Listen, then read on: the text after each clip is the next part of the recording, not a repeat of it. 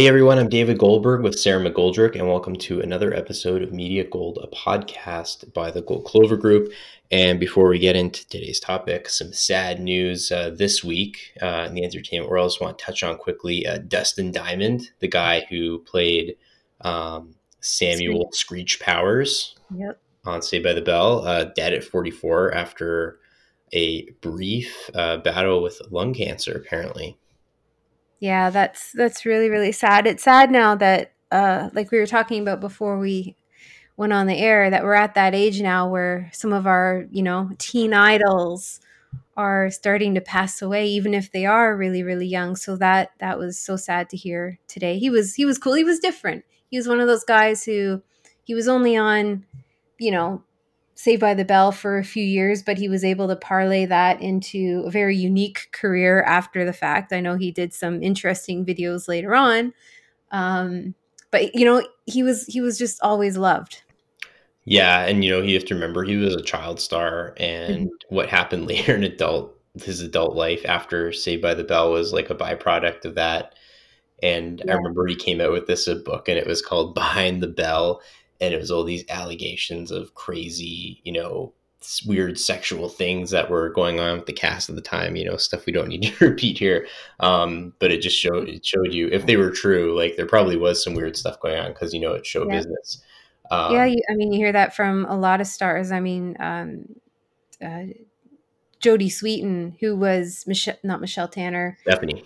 Stephanie Tanner. It wasn't it never you know never said anything about bad sexual things happening, but you know being a child star hmm was part, part partially what got her into drugs and alcohol. You know, like it's it's a tough life when you're young and in front of the cameras and have all these adult situations around you.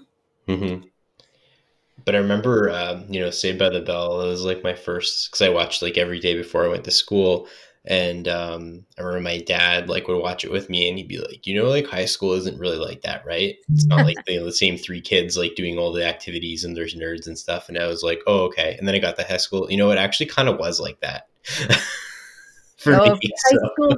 High school was like Degrassi, OG Degrassi, Degrassi, not the Drake Degrassi, but the original Degrassi Junior High, Degrassi High. That was uh, that was my childhood. We weren't cool. We're still not cool. Maybe one day. Maybe Um, one day. So uh, today, uh, episode 21 of the Media Gold podcast, and uh, today we're going to talk about professional associations. Um, you know, there's a lot of groups out there that can promise to help you grow your network, grow your career, develop you as an individual, help you get the new uh, skills and tools to improve your business and get your personal brand out there. Um, but there's so many to choose from, and people, all these people trying to get your money um, so how do you know which ones are useful or if they're useful at all? So we're going to kind of run down, you know, about five different points here, um, kind of like a vetting process uh, to see if it's something uh, that is right for you. Um, so let's start with number one. Does it fit your niche, Sarah? Right. Uh, I, like you said, there are so many different groups out there promising to connect you with people in your industry or you know offer you the credits that you need to advance your career um, but uh, you know at a price so uh, it's important that if if you are going to join a, a, an association and i'm not saying that there's a reason not to or a reason to join it's it's totally up to you if you if you think you see the value. But if you're going to make sure you pick one that suits what you're working in, what you're interested in, so that you're not paying money to join a group that isn't even relevant to you. So if you're an entrepreneur, try and find some entrepreneur associations. If you're a marketer, find some mm-hmm. marketing associations. Be very clear in in the direction you want to go in when it comes to associations because you want to be sure that if you join, you're going to be able to take advantage of all that they they promise to offer. Exactly. And, um, you know, we are talking about like you don't want to waste your time or money, more importantly. So, number two, you want to look at the costs that are associated. Are you being charged uh, a yearly, monthly, weekly, daily fee? Um, and, you know, what um, what is your money going to? Um, once they're taking all these fees, how are they giving that back to the community that you're now a part of? Is this going into heavily subsidized um, future workshops, uh, networking events, education courses, or is it just being pocketed by the people who are organizing it? These are like important questions to ask. Um, exactly. And- you don't you don't want an organization that's just taking your money to pay its staff. Mm-hmm. Unless you feel you're actually getting some benefit out of the group. And you also don't want an organization where if you pay the fee, and then they have a conference you know are you paying more fees on top of that on top of that on top of that? So you know make sure that they lay out where your money is going so you can decide if you're getting your return on investment yeah, and you know, and, for looking for the best bang for your buck, um, you can look into is there different levels of a membership. Maybe there's like a premium deluxe that you don't really need, and you just want to get like the basic, uh, basic benefits, and uh, that could lead to uh, some big savings. The basic stuff could just be like you know basic uh, networking access to certain people, whereas the deluxe is you know you get all these extra materials and things, but maybe you don't need the T-shirt and the hat and everything else. Um, you know you just want the basic bones so something to look into make sure you get the good value well and keep in mind too that if you're if you're joining this association um, think, think about where it's located as well when it comes to costs. If you're joining something and you live on the East Coast, but everything's happening on the West Coast and it's going to mean a lot of travel when and if we get to travel again, um, maybe it's smarter to just pick a group that's closer to you so that you're not paying extras to enjoy membership benefits. Yeah, and like they need you more at the end of the day, they need you more than you need them to keep their thing going. So don't be afraid to like interview them, grill them, ask lots of mm-hmm. questions. Mm-hmm. Yep. Um, uh, which leads us to who is running this thing, right? Exactly. Uh, anybody these days can start an association. Um, so you want to be sure that the the person or people who are running it actually know what they're doing, that they belong to the industry itself, that they have the experience and the knowledge, that they're not just on a board because it, it pays or on a board just for their own clout, that they they actually care about making sure that you are getting the benefits from being a member. Um, and you know, like take the time. Everybody's on LinkedIn these days, so take the time to go on the website see who's managing the organization, and then cross reference that with you know their linkedin profiles or you know google them and see if any articles about them pop up or you know just see the level of uh, of like uh, knowledge. Exactly. Engagement with the industry. Is this you know something that they've been doing for a long time?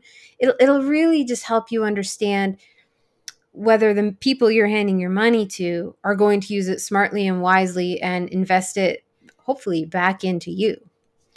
Yeah, and you know, you can find some clues pretty easily. You can like go through their social media, see like, you know, if, if they haven't posted an update for like, you know, since 2019, um, that's probably a red flag. You want something that has lots of uh, commitment to providing the latest updates for your industry, lots of transparency into how they're spending uh, the uh, the money, if they're um, trying to do like PR and stuff uh, for their members, getting them profiled in you know trade publications for the industry, stuff like that. Yeah, well, and see who they're partnered with as well, because most uh, networking associations will have partners within the industry and, and usually high profile ones because they will be usually sponsors of events or conferences that these groups put on.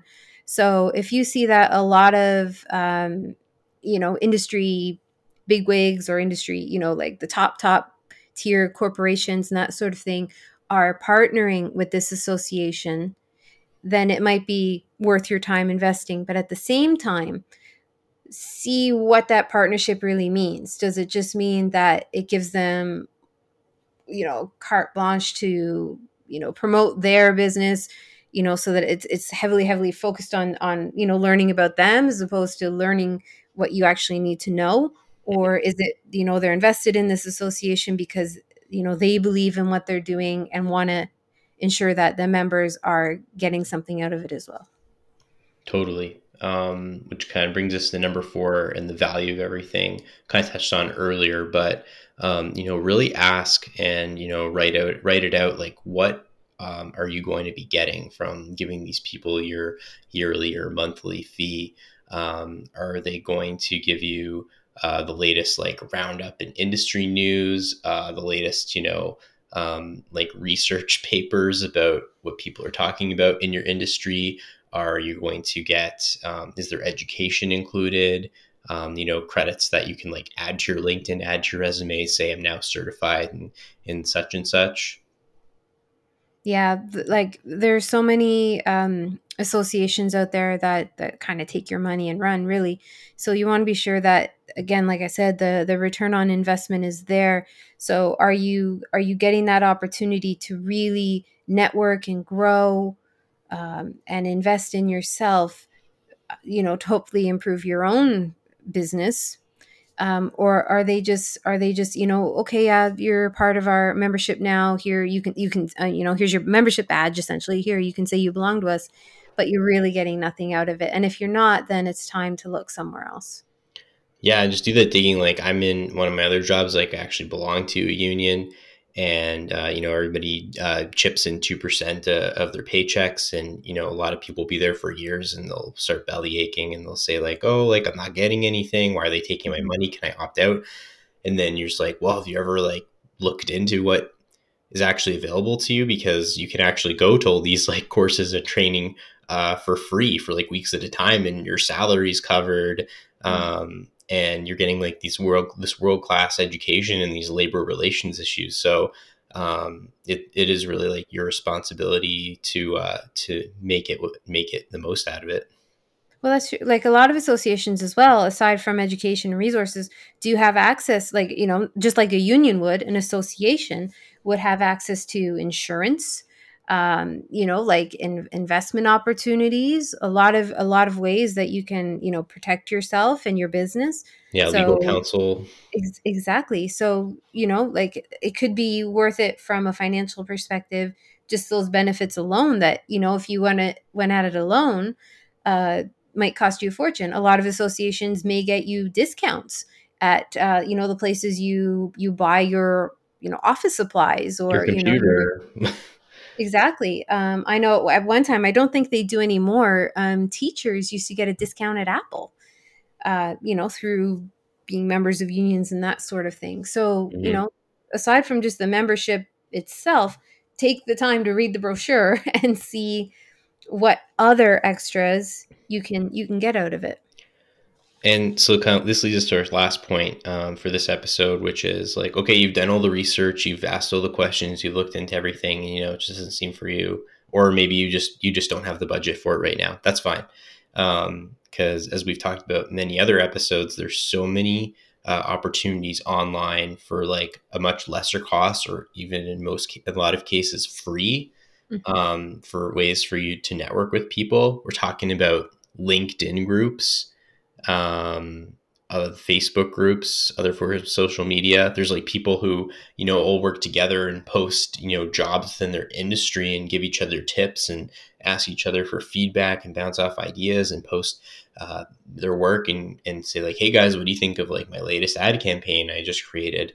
Um, so and you know that stuff's all free. Um, mm. Oh, we've we've definitely learned this week uh, after the whole Reddit situation that there are lots of uh, online and cloud opportunities to network and learn and you know share information without having to pay for it. I mean, it's a it's a new reality out there that um, you know this this next generation of business minded people are not going to pay for something if they're not getting real value out of it and if they find they aren't then they'll just start something on their own so if, if you yourself are running one of these associations or organizations, you need to ch- check yourself and see if you're providing your members with quality content and information and resources or you know like are you are you losing members because you're not just you're not giving them that anymore? And you know they're out there looking for something else. So you know they're they're looking for alternatives too. So you need to be looking at alternative ways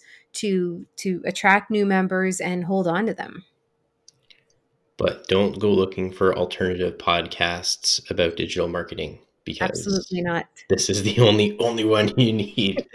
um, and you know, we want to be as relevant as possible. We don't want to lose people. So if we're not talking about something that you want to hear about, let us know. Um, send us your questions, digital marketing questions, always to uh, www.goldclovergroup.com or find us on social media, all the channels at Gold Clover Group. And don't forget to catch us every Wednesday wherever you listen to your podcasts.